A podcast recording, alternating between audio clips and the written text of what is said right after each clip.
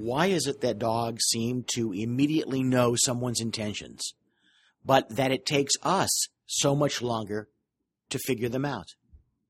Perhaps we're just as good at interpreting the situation, but we've covered it up with all of the other functions that our higher level brain is so good at.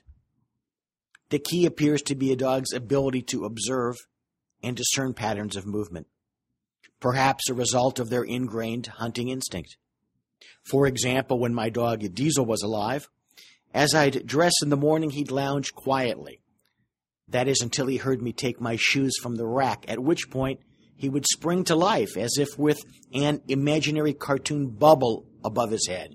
We're going for a walk, we're going for a walk. Sure, sometimes I was just going downstairs to get coffee, but often enough, Diesel was right.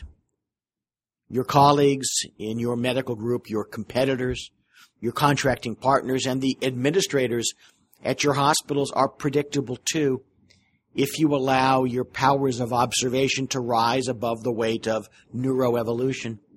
Sure, every time Bob repeats a pattern doesn't mean that he's going for a walk, but the odds are usually in favor of the fact that he is.